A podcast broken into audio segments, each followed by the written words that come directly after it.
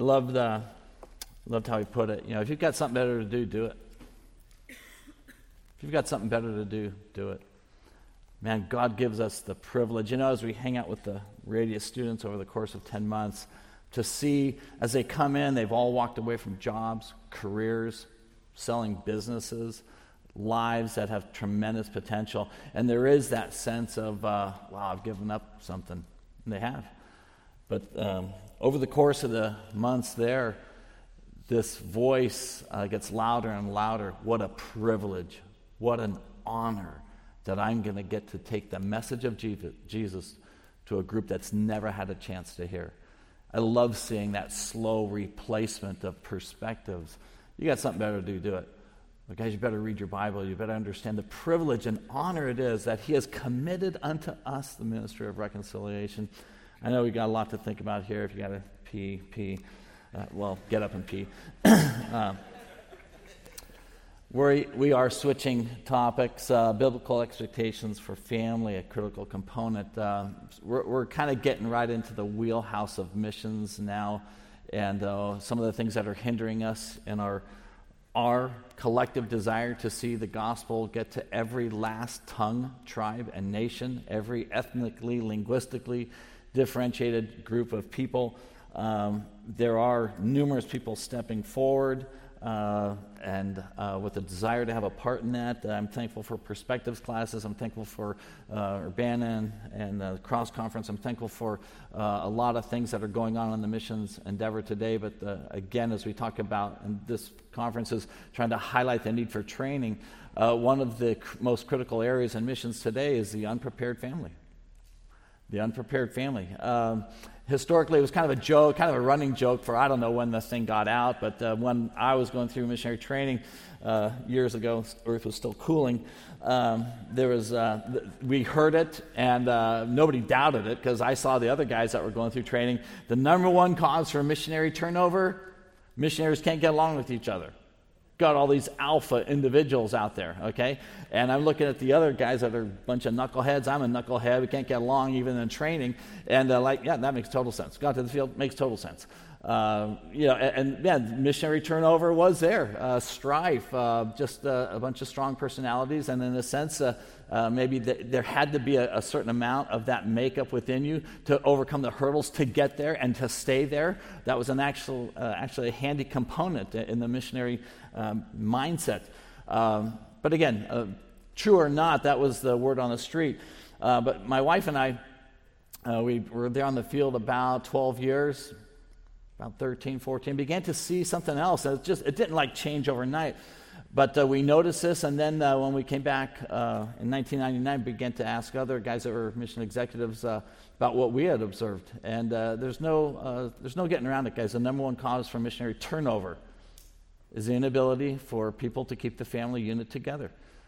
And some of it's just basic parenting skills, some of it's basic marriaging skills. Some of it, though, goes right back to the whole issue of invalid expectations. What did you think you were getting into? As a follower of Jesus, first off, what did you think you were getting into? And especially as one who's going to take the message of the gospel where it's never been before uh, to contexts that are difficult to live in uh, politically, uh, just sometimes physically, uh, sometimes militarily, uh, religiously. You're not, uh, there's no fan clubs waiting to greet you. What did you think you were getting into? Uh, the, it, it, sometimes it's comical, most of the times it's just flat out tragic. Uh, the American church, and, and, again, missionaries are just a, commonly a reflection of the church. Well, we've seen the breakdown of the family. Now, I didn't know that I'd lived in a dysfunctional family, okay? I didn't actually know that the police didn't come to the door on a regular basis because dad was doing this, that, and that. You know, just hey, everybody grows up in their family. And I grew up in my family, and uh, dad was in the military, and uh, man, we had a military home, and uh, that's just the way it was. And then, uh, you know what, the TV sets came along, I began to get old enough to actually understand.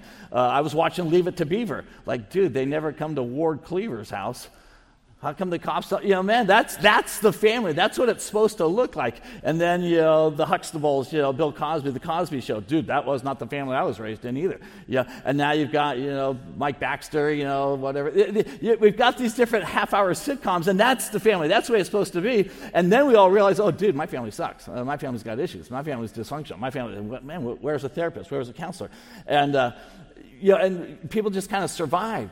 But anymore, uh, boy, the expectations that we have are sometimes really uh, uh, overwhelmingly dictated by the TV set. Kids are all wonderful. Mom, dad are wonderful. Life is wonderful. Uh, and then, uh, as a Christian church, and I'm not saying that dysfunction is something to take lightly. Please, we put a lot of time into this uh, in preparation of our families because they need to be strong when they go to the field. But they better have biblical expectations, not Hollywood expectations. And too often, the church's expectations are actually created by half hour sitcoms. Um, man, I, I appreciate the, some of the major voices that have been, uh, ris- have been raised up within the church, but I think we have to confront the idea that the church has gone too far. And the idolization of the family is no longer just a cool word. It's actually a reality that is enmeshed within the American church, and we're seeing it overseas. And when the idol of the American family gets uh, jeopardized uh, overseas, you're going to come home when it gets jeopardized in the USA, well, you just don't you don't worry about it. You just don't you just do what you're going to do. Uh, you decide the level of commitment that you're going to live at, that your family's going to live at, and uh, no one's really going to take that on. Uh, that can work here. Uh, we can uh, go to conference after conference. We can go to wonderful camps. We can dictate, uh, man, the degree of we want to go visit the inner city. We want to go do something in the Christian realm. We can do that and actually have a great time at that. But if we're overseas living in the midst of a situation that's difficult, you either stay there or you leave. You can't keep a foot in both world, worlds, really, and uh, have your wife uh, navigating uh, among uh, a situation where uh, she's a target, where your kids are going to be separated from you. You're going to come home unless you have already come to some understandings of this is what it is to be a Christ follower. And, folks, for missionary candidates to end up overseas without having walked through these issues seriously, we are setting them up for failure. It is not fair to them to go into you know, some of these situations. Ours was different. Uh, my wife never got beat up, but uh, where we lived among the Teddy people, they were serial rapists. Okay, they took uh, little girls at eight years old and they became public property. They were raped at will. Well, they were 8, 9, 10, 11, 12 years old uh, raising a daughter in that context, okay? Uh, man, going to a Muslim context, your wife's going to be touched. Man, not, to be not prepared for that, uh, your kids uh, are going to go through things. To be unprepared for that going overseas, the clock is already ticking on your time in service if you haven't mentally been walked through the reality of those scenarios. The idolization of the family uh, in the church today um, is no longer just a, a concept that uh, Christians need to be made aware of. Actually, this lady here and her husband, and they're not believers. They're not believers. Uh, they wrote a book on this very topic here American Parenting is Killing the American uh, Marriage. I, I want to read you a little excerpt uh, from the book that they wrote called Sacred Cows. And I'm not endorsing the book by any means because these guys are completely uh, non believers. They would, in a sense, be God haters, but they're seeing some of the lunatic levels this is going to as Americans are parenting their children. There, uh, one excerpt reads like this As with many religions, complete unthinking devotion is required from its practitioners. Nothing in life is allowed to be more important than our children. Children always come first.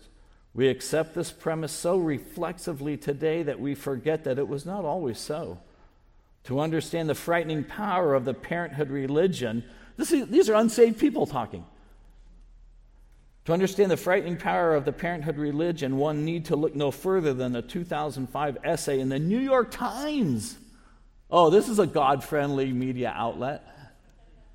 This is helpful to us that the New York Times is printing this where New York Times by Ayelet Waldman, where the author explained in her essay that she loved her husband more than her four children. No, she's not a God lover either. but the unchallenged love for the children, the place of the children, uh, and this woman's admission that I actually love my husband more than my children. Uh, following the publication of her essay, Waldman was not only shouted down by America for being a bad mother, strangers threatened her physically and told her that they would report her to Child Protective Services. Um, kind of kind of surprising.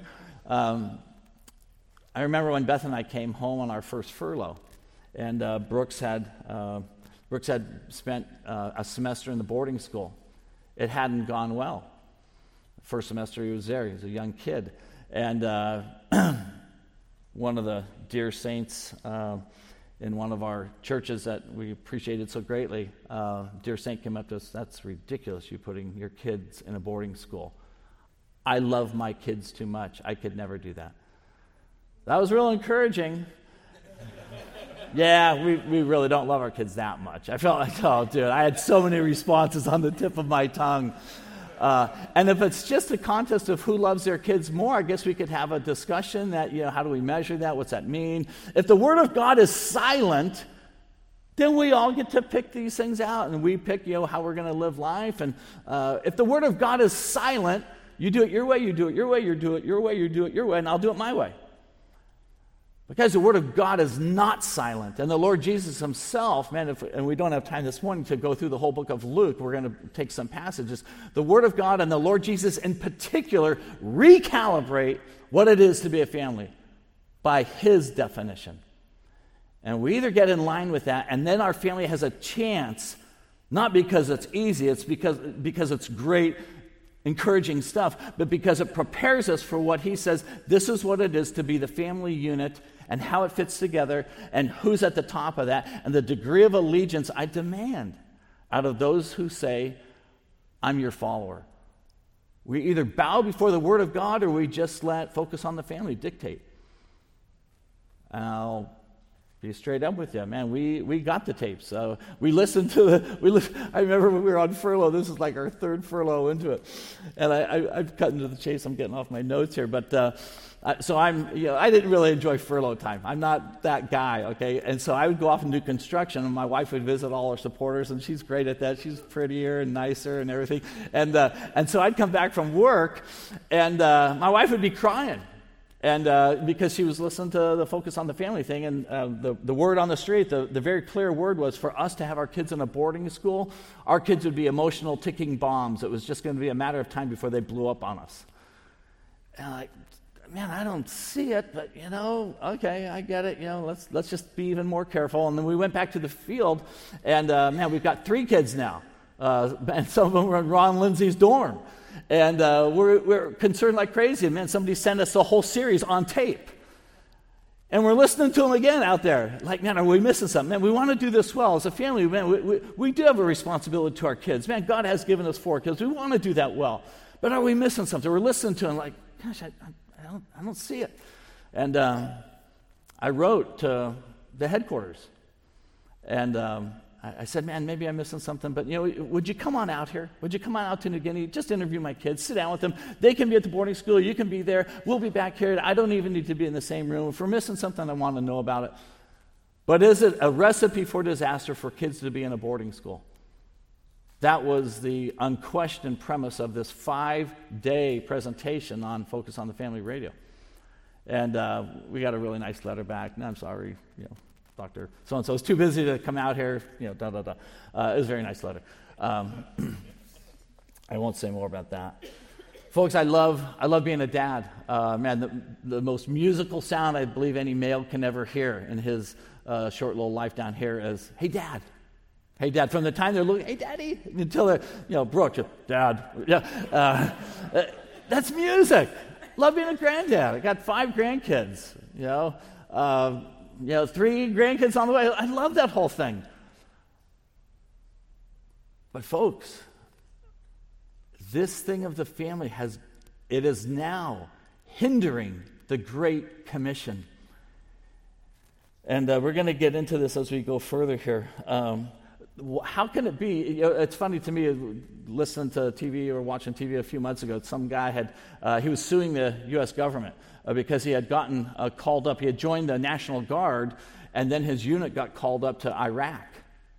it was like, hey, I didn't sign up for that. What did you think you signed up for? You're in the National Guard, dude. You're going overseas to learn a first language and learn a second language, and they don't fear God. They like pretty women. They're going to like your wife, and they're going to hate your kids. What did you think you signed up for? Guys, for us to be unawares and just assume that we can live in a compound and that man, our kids won't get beat up, our kids won't watch daddy get taken hostage, our wife will be on public transportation and she will not get her rear end touched. That won't happen. What do we think the world is like out there? And missionary training does, that does not walk their candidates through those very issues and a host of others is not missionary training. It's a Bible study. It's a lot of good things. I'm not putting down Bible studies. I'm not putting down all the other topics that can take up that time. But to not prepare the family is to not prepare them to finish. Um, it's interesting. I, I, have one individual in mind as he uh, came to New Guinea on a short term thing, and they lived with Beth and I on the field uh, for that five week short term trip. And uh, actually, this woman was with him, and a girl was with him, and they got engaged. And uh, I remember one of the, he, looked at, uh, we had a thatch roof and a bark floor, and he looked at our house, but it was bigger than the Teddy houses. I had more kids. And uh, he says, Wow, you guys living pretty nice. Well, you know what? We're, we're not out here camping. We're actually here to do a job. Uh, came back. He came back as a married guy. Everything changed. Then you know what happened, and this is one thing we talk about a lot at Radius. Put that kid in the mix. And your consecration, your commitment can change everything. Pretty easy to talk big and bold when you're single, and then when you're married without kids. But you put kids in that equation, how much are you willing to endure then? And we, man, we all love our kids. And folks, I, I hope I don't have to state that you know, too many times. Uh, it's not because I had some, you know, impartial, sorry, son, you're a man. You're two. You can walk very well now. Uh, that, that's just, just not the way that we did life.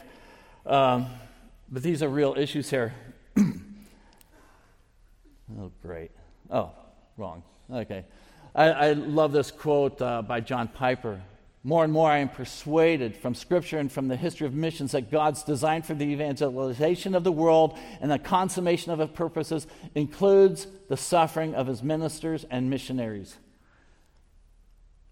Not because, oh, bummer, oh, bummer, man, we got caught by surprise. If we would have been a little bit sharper, we could have avoided that one. If we had planned ahead, if we would have asked more questions before we signed on, if we'd have just done a little more research. That's not what Piper's premise is saying is it's actually in the plan of God, man, that his ambassadors would win credibility to the message based on their scars, based on their losses. I love how the Apostle Paul phrases it in Galatians. He says, Let no man cause me trouble. I bear on my body the marks of the Lord Jesus. They added to the message. And as we've been reminded earlier, it's all about our God. What does he want to accomplish? His message must be taken seriously, and this has been in part one of the ways his messengers are taken seriously by what they are willing and what they do endure. And if we're talking about sending missionaries overseas, if we, wa- if we want to do missions, we've talked about this, and I don't mean this in a put down way, but if we want to do missions, go overseas and have a missions experience, this can, everything we're talking about in this hour does not apply. Because you dictate how long you're there, and you dictate when you hit the eject button. You call on all the shots.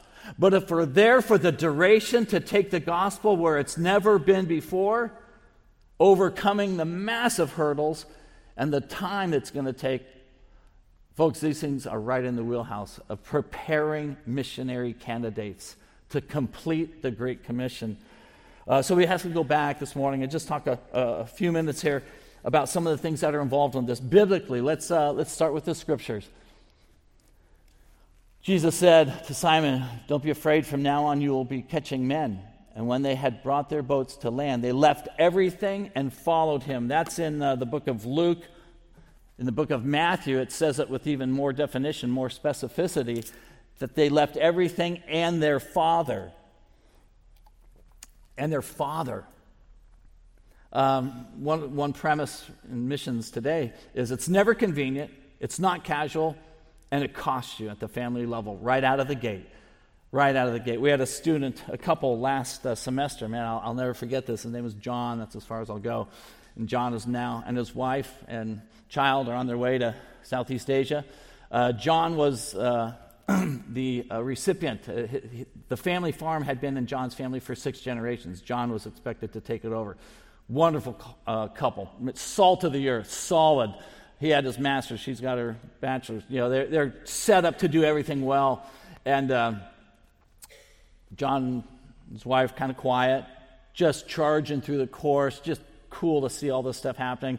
Uh, they explain, not with tears, not trying to, not trying to wrench us, not trying to pull us into their drama, but just how hard it had been to leave the, the family farm and knowing that the family farm would be sold after six generations.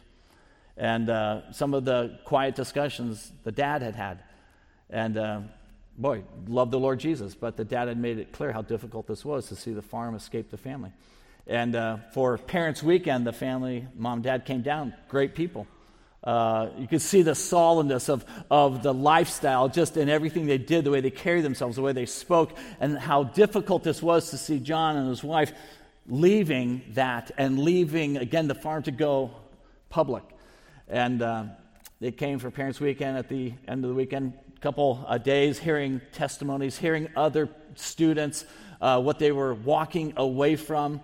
Uh, the dad stood up on Sunday morning. We have a time where it's just kind of an open chapel, sharing, and uh, unexpectedly, the dad, very quiet guy, the dad stood up and he said this. Uh, he said this. He said, um, You guys all know what John and his wife are, are doing, and um, I have to tell you, this is really difficult to see this happen. He says, in a sense, I feel like Zebedee. I feel like I've been left with the nets. And he turned to John. He says, But John, I want you to know, I'm so proud of you. I'm so glad you're doing what you're doing. I wish I would have done this. Dad got it. Well, I'll tell you what, there wasn't a dry eye. He got it. What else you gonna do? God gives us the privilege and the honor, and it's going to cost me greatly. This farm that's been so almost reverenced in our family, it's gone. But to, to, for his son to be the, the one who would take the gospel, it's never been before, that endorsement, I'll tell you what, that fired us all up. What else you going to do? You got something better to do? Do it. Tell me what's better. What is better? What do you want to be known as you go throughout the ages for? You gave your life for something. I remember, man, sitting on a beach in Hawaii one day, and uh, I just, I was 17 years old, this thing of mission surfing, mission surfing, and I had almost gotten killed on this stupid wave, and, and, I, and it hit me. And not because I'm so bright, but because my youth pastor had said this just a couple weeks earlier. You're going to give your life for something. And I realized, man, I came that close to giving my life for surfing. Dude, what the heck? I wasn't smart, but I knew that that is not what I want to go through eternity with. And uh, I'm just so grateful for that guy. Folks, there's nothing casual about this. It's the end of something. And for Peter, it was the end. And you can't do this on a convenient basis. There's no way to gradually segue into this life of commitment and consecration. It is a leap, not an unblinding or a blinded leap. We know what we're getting into, but it is the end of a previous life, and we just need to understand this. Premise number one about this whole thing uh, of biblical expectations the God of heaven deserves and demands absolute supremacy of allegiance. Absolute supremacy of allegiance. No fine print, no reserve clauses, no uh, get out of jail free cards. Um, is this talking, you know, might be the common response, well, come on, isn't God at that point here, you know, you shall have no other gods before me? Isn't really the Lord God talking about golden calves and maybe Buddha dolls and, you know, bank accounts? Isn't it that? It can be anything. It can be anything. It can be the bank account. It can be the, the career. But today, in this day and age, mostly it's family. Mostly it's family. I would do this except for my kids. I, I get that. I think that's a very rational concern. Uh, but to be stopped by that, rational can be the enemy of eternal to be stopped by what it could mean to your family. I remember, man, as Beth and I were getting on the airplane, I was so terrified I couldn't even talk to my wife. Uh, but the thing that was occupying my mind, I remember as the plane dips its wing, we're leaving LAX to go to PNG for the first time, 1979. Yeah, really, really old. And uh, Brooks is two and a half years old, and Brandon is sitting on Beth's lap and the plane dips its wing. When you take off out of LAX, you start going south. I'm looking over the heads of my two beautiful sons. I'm thinking, literally, my God, what have I done? What have I done? My kids will never grow up surfing. They'll never grow up playing football. They'll never, they'll never, they'll never, they'll never, they'll never. Man, the, the, regrets, and it was all centered on them. I didn't care, man, dude. I got, I, man, I'm 23 years old. I've lived a long, full life, yeah. but my kids, my kids, the regrets. Uh, the, yeah, the, the regrets. Man, what about my kids? I wasn't worried that they would die? I mean, yeah, that was possible, but I had a lot of other worries. Uh, I was just worried about my kids. Can, folks, can I fast forward 20 years after that?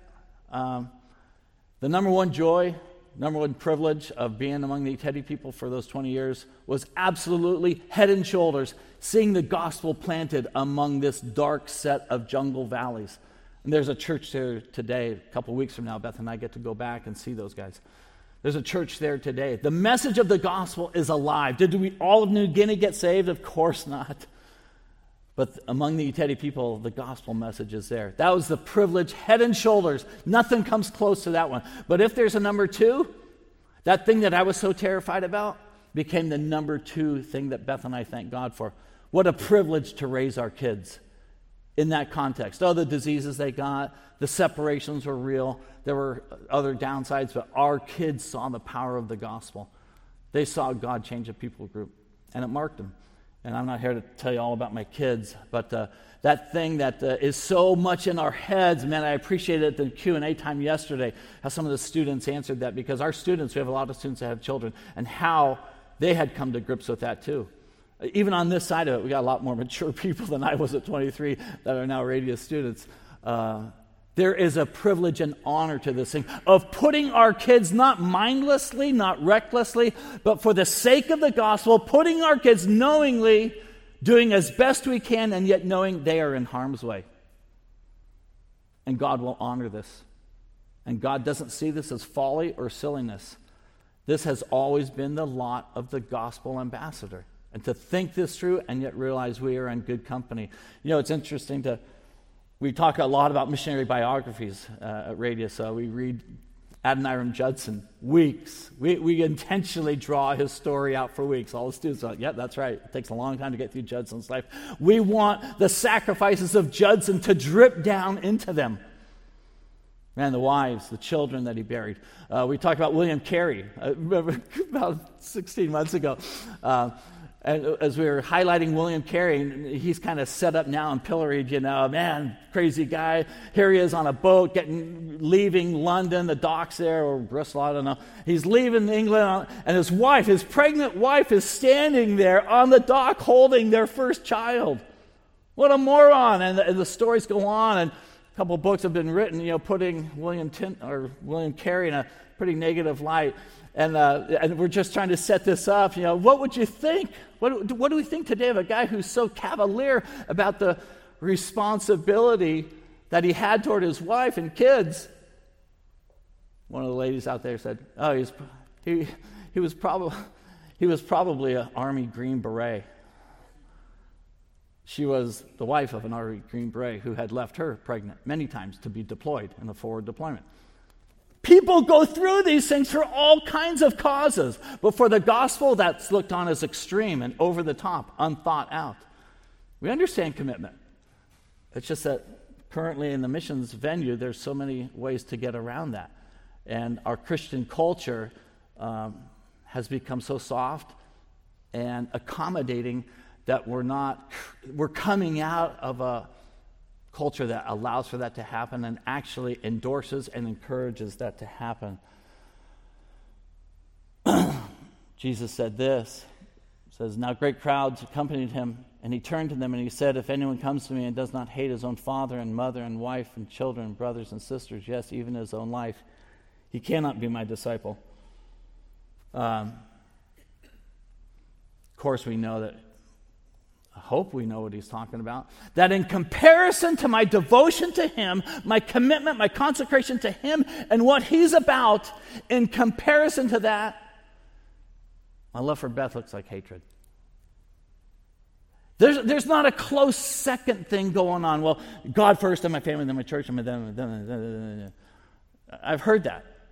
I hear that a lot. God first, and then, then, then, then, then, then, then, then, then, then. God first, and bull crap. I'd love to say something different. Let's stop kidding ourselves. It's our family. When, when God and family, God and then family, then my kids.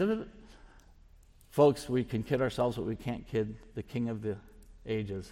He knows who's first in our heart. And Jesus is trying to put to death this, this way that Israel had of just saying the right thing, man. You're saying all this stuff, but your heart's far from me. They've created this new way of doing the religious thing. And he's just trying to put an end to that. I want your devotion. I want your allegiance. If you're going to attach yourself to me, if you're going to leave all this stuff you know, and be my follower, then be my follower. Your allegiance to me must so surpass every other allegiance, so much, so many other heart affinities. And guys, I love my kids. Please, I want to. I, I know the struggle this is, and do I get it right every day? Is my love for my Lord so supremely clear and above question that this is not a struggle some days no i, I, fall on this one love my wife uh, but this, this must be what we uh, uh, ascribe to what we desire to be that this is so clear in our hearts and for those who would go out to be frontline gospel ambassadors, they must confront this every single day to not lose their mind. In a Christian culture that says your kids are first, you're putting your kids in harm's way. If they're not clear on this, is this is relegated to the crazy pile of what Jesus said. Yeah, he said some weird things. Let's not go any further. Um, if it's relegated to the crazy pile, Folks, your missionaries can't last overseas unless they see and have this endorsed. This is a valid way to go through life. In fact, Jesus said this, or versions of this, in quite a few passages.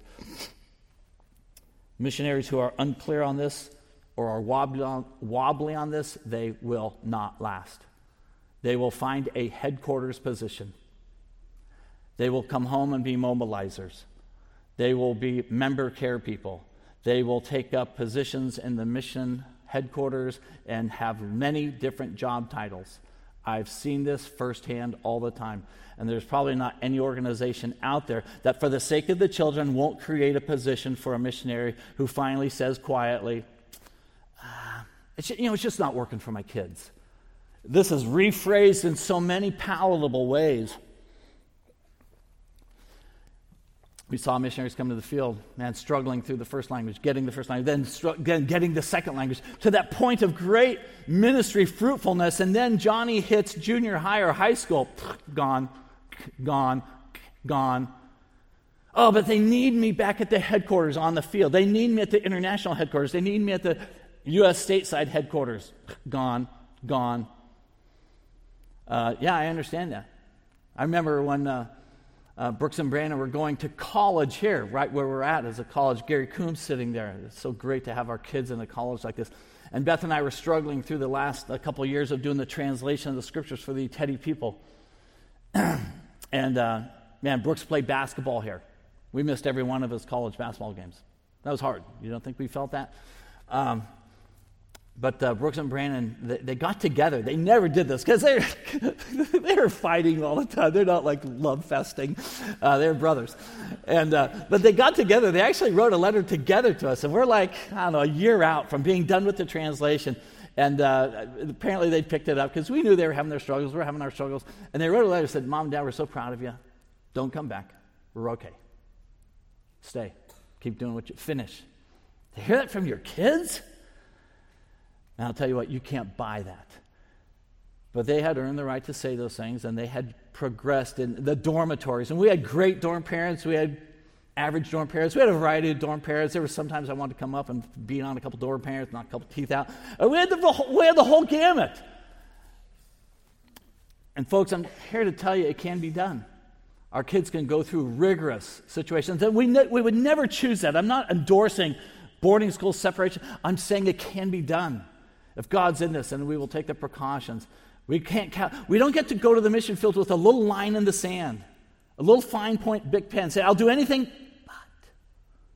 I'll endure anything but. Don't go and don't send them. As a missions committee leader, you find out where their butts are. Oh, wow, does that sound good? All right, we'll just delete that. That's why it's going to take a few days to get online. Say that? Uh, where, where are their eject buttons? Where are their out clauses? How much? We talk about making teams at Radius. Students come down. Who am I going to team with? What price are they willing to see their kids pay? Not mom and dad. We all, we have a pretty good idea. What about their kids? Go to the Achilles heel. What about your kids? Don't send your people to the mission field unless their kids have bought into the, to the degree they can. We're here to see the gospel planted, whatever it takes. If that's not their mindset, they will be gone, probably at the ministry critical point of time.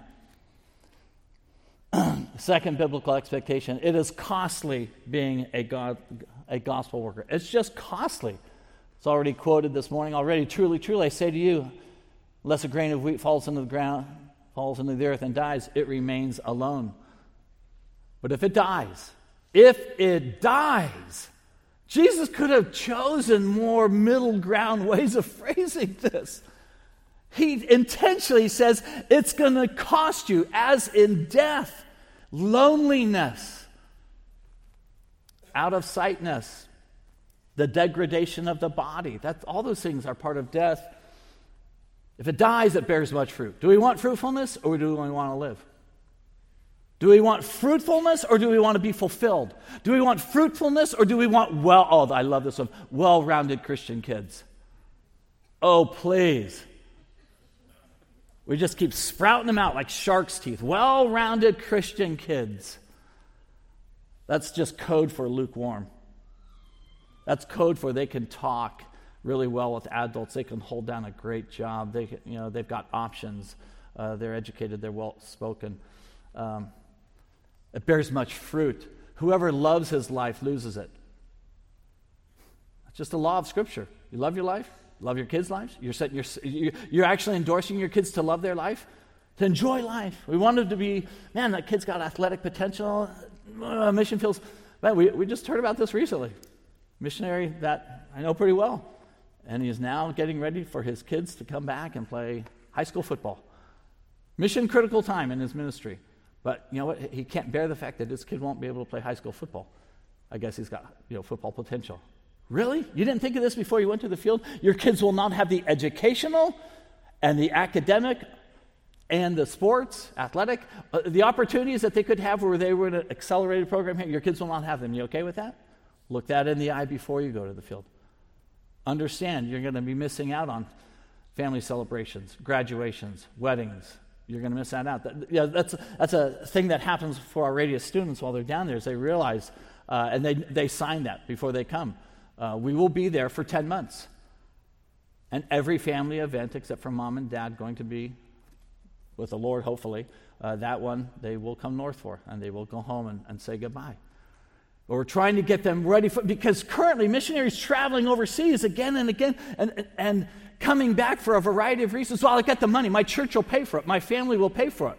Boom, boom, boom, boom, boom, boom, boom, boom. Never really staying. And boy, you don't think that the people they go to minister to don't notice that?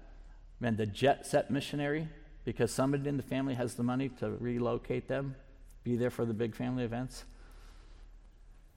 Whoever loses his life, hates his life in this world, will keep it for eternal life.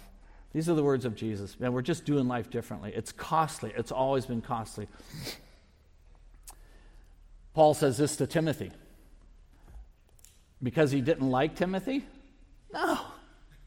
I, I don't know if there's anybody that he loved more than Timothy. He was his son in the faith, but he wanted Timothy to be fruitful. And so he says to Timothy, Endure hardship with us like a good soldier of Christ Jesus.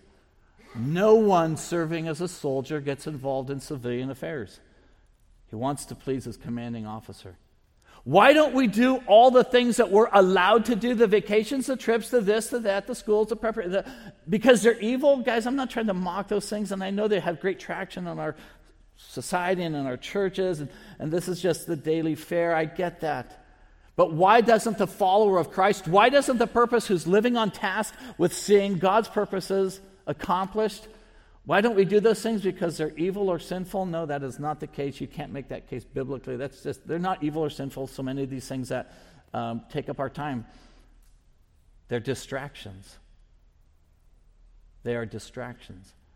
And for the person who goes to the mission field unprepared to live life based on focus, focus, focus, um, while you're down there at Radius, you're going to learn phonetics and phonemics. You're going to learn it real well. But, folks, the lack of phonetics and phonemics is not alone going to be the reason that you don't master the first and second language. It will be the inability to live with discipline. Shut off the things that are going on around you.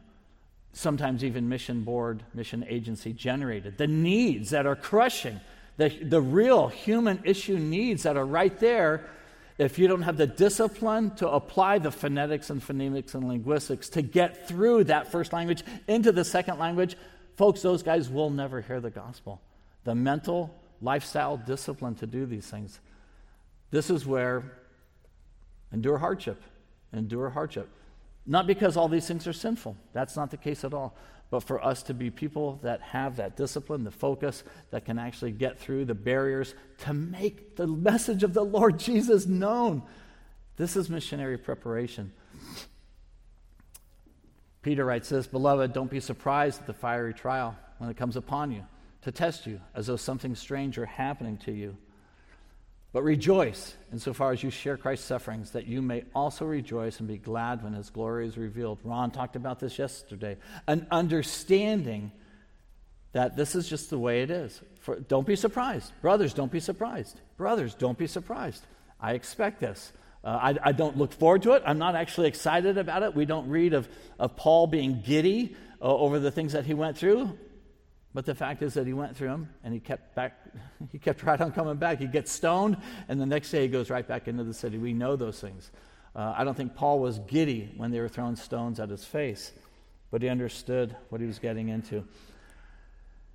Third biblical expectation separations and suffering are normative. Um, this is one that has been, um, boy, uh, talked about uh, in not very favorable terms uh, from many uh, counselors, from many individuals that have put this in a negative light. Um, I understand that. Uh, I was on the board of our boarding school for at least the last 10 years. I think it was actually 12 years. Uh, I know that there are many missionary children who did not do well in a boarding school context. I was sitting in on the disciplinary board for quite a few of those years. Uh, I don't want to get into the details of that here, but, folks, I saw a big difference between those missionary kids that were making it and those missionary kids that were not.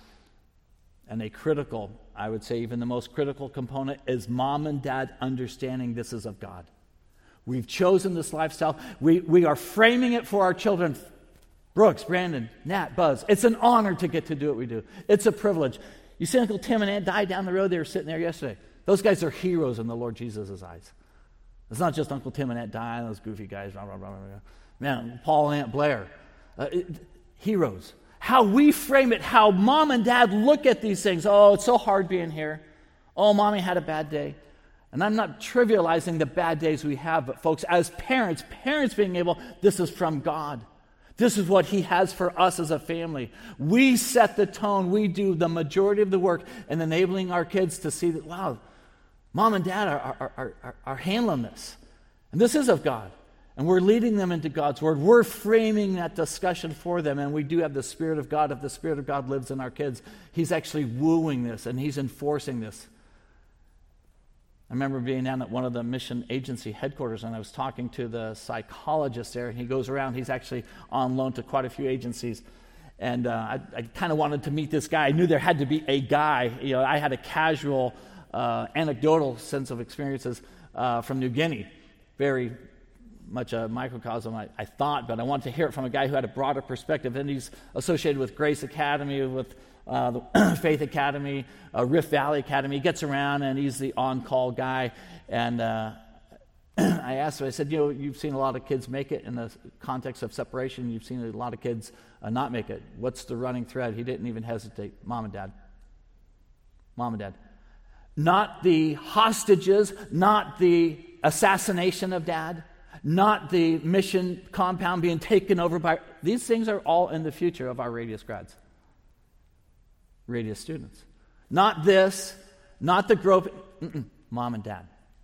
The particulars of the struggles are many and varied, and they are hard, make no mistake about it. But how mom and dad are finding the Lord sufficient and the expectations of mom and dad. That's the factor in how the kids, biggest factor in how the kids handle it. Uh, again, not to make light of these harsh situations, but folks, we and we need to go informed. What are our candidates? What are your candidates? Uh, our students, what are they going into? They need to go in with their eyes wide open, but they need to go. We don't make decisions based off of how it's going to work out for us physically as a family. Is there a need? Is the gospel available in that language group or not? That's the preeminent question that we have to keep in the center of the discussion. Great, almost out of time. Cool. Everyone who has left houses or brothers or sisters or father or mother or children or lands for my name's sake will receive a hundredfold and will inherit eternal life. But men who are first will be last, and last will be first. We don't have time to get into the whole first part of this chapter. It starts off Jesus giving a rousing endorsement of marriage.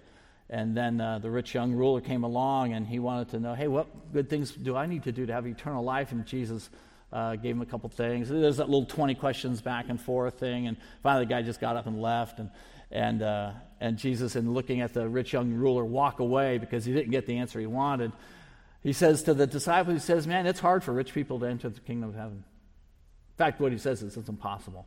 It's only, a, it's only a miracle of God that a rich person, a well off person, enters the kingdom of heaven. And Peter's like, he's just turning everything Peter knows about. Man, that's, isn't that a sign of God's you know, blessing on their life? And Peter's dumbfounded. He's like, well, man, who, how does this work then? He says, hey, it's only God. It's only God.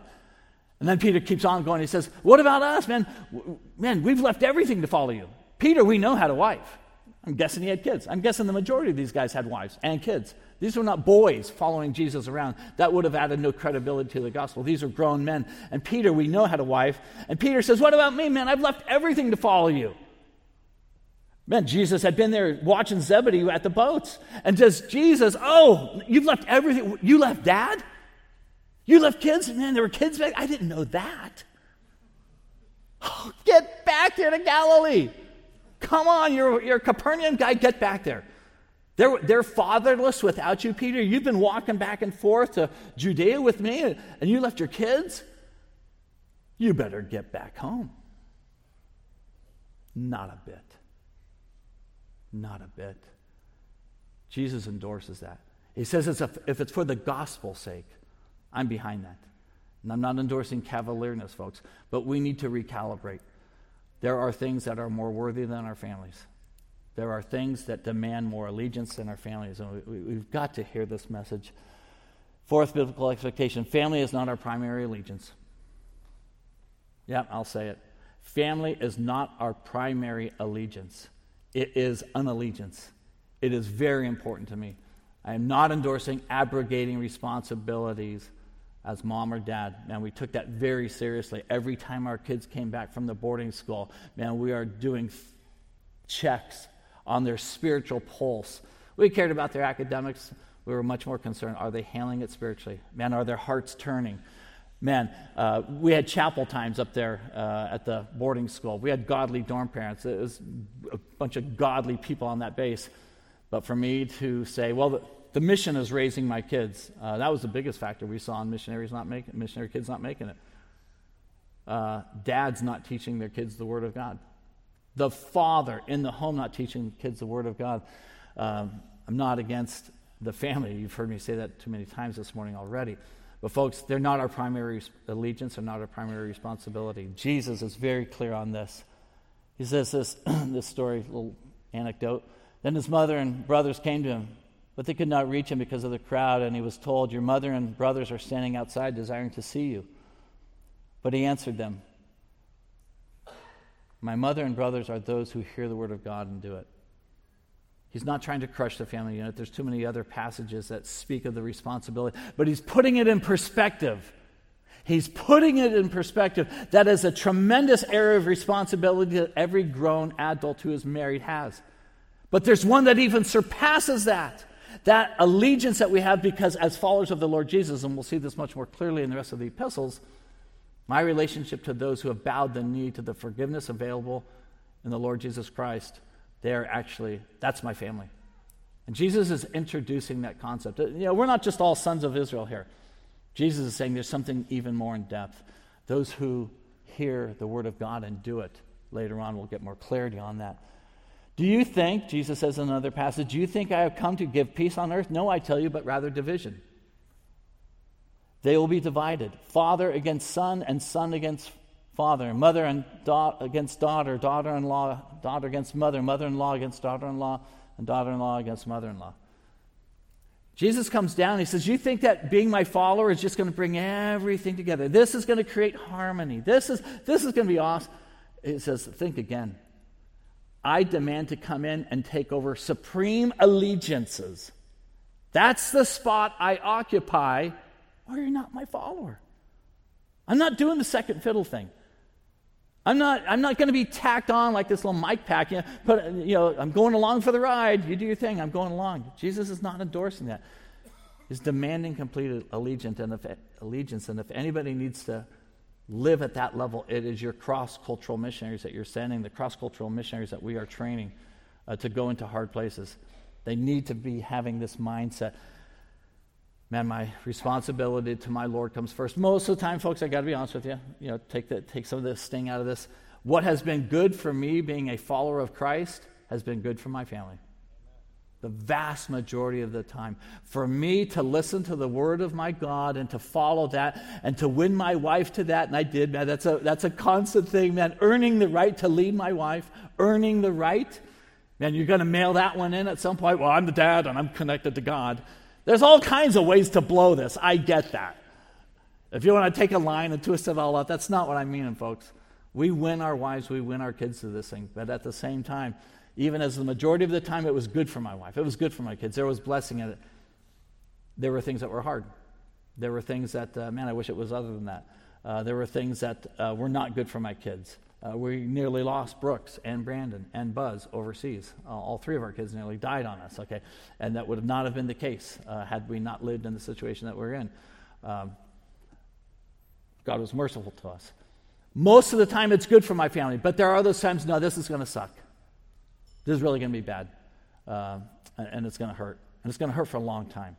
And we're going to miss a lot. Um, I won't go into too much detail on that. this whole thing of primary allegiances. Jesus says this when they asked him the silly question about, well, man, what, whose wife is she going to be? She, you know, she had seven husbands. You know, whose wife is she going to be? The Pharisees and Sadducees love to try to ask those questions. And Jesus' response is this The sons of this age marry and are given in marriage, but those who are considered worthy to attain to that age and to the resurrection from the dead neither marry or are given in marriage. Marriage is temporary. I love being married. Love my wife. 42 years. One, two. 40 ish, you know, doing good. Love my wife, love being married. Uh, it's temporary. It's temporary, folks. My kids, last name, user, yeah, temporary. Gonna be gone pretty quick here. Temporary. Do it well. Let's enjoy the good times. And let's be ready for the hard times too. And let's hold these things, these wonderful things, these temporary institutions, let's hold them lightly. Not with fixed grips a crisis in missions, you better believe it. There is a crisis going on in missions today. Let me read you a little letter here. I know I'm a couple minutes over time. We'll just take a longer break and uh, we'll, we'll figure this out. I received this letter two years ago from a missionary that had been trained in every area but the one we're talking about now. The letter reads like this It is with sad it is with a sad but yet peaceful heart that we share with you our decision not to return to, I've put Nepal. It wasn't Nepal. This is a common letter. Oh, I'm so sorry. This is, this is such a hard letter to write. The missionary, I'm leaving the field letter. I'm cashing it in letter. It's with a sad but peaceful heart that we share with you our decision not to return to Nepal. Before now, we were absolutely determined to return to Nepal in April. From the day we stepped out to pursue missions, we have been all in, his quotes. But the, but the time away from Nepal on furlough has also shown us how much healthier and happier our children are here in the United States. Wow, big revelation. we will give our lives to full time ministry no matter where God places us, but we don't want to do it at the expense of the family which through earnest study of Scripture, I had to wonder what Scripture, and wisdom of others, we've chosen to make our first priority. We've chosen to make our first priority. We want to minister well together and in submission to the Lord, and to do that, our care for our family must glorify God. Came home to a brass band. Great. And the, and the church is baffled. What do we do with that? What do we do with that? Folks, this guy was trained in every area but family. And to talk like we're doing here, we are accused of you're abusive. You're creating a culture of abuse. You're, this, is hard, this is over the top. This is unnecessary. Uh, unnecessary. Uh, these things are uh, scary. And yet, to not hit these issues, your missionaries are going with a stopwatch already ticking. Because when it affects the family, they will be home. There is a crisis in missions today. Here's the alternatives send only singles, send only those without children, send only short term until folks have children.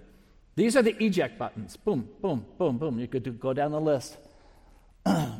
or go back to Scripture and prepare our workers with biblical mindsets and expectations. Folks, there's no alternative. We will not complete the Great Commission without missionaries equipped in this way they will be gone. Might be 15 years when they're really getting to that point of discipling and key issues. It might be, it might, who knows when, but unless they have been prepared mentally to pay the price in this most difficult of areas, they won't make it to the finish line and see that church brought to maturity to where they can leave them behind. Let's pray. Father, thank you for my brothers and sisters here. You know that these are hard topics. Uh, these ones that you give to us, our children, our wives, our spouses. You know how much we love them. God, may, uh, may we be clear that our primary allegiance is to you. May your word, may you, the God of heaven, demand such clarity of passion and fidelity that it would even look like hatred. The gap would be so large. There would be such a, a certainty about who we are in step with, who we are, we are in love with um, that the gap would look like hatred. Help us, Lord, as we are all people in this room who care about seeing your message declared to every tongue, tribe, and nation. Help us to navigate these things well, wisely, to prepare our global ambassadors as best we can in this area in particular. We pray in Jesus' name. Amen.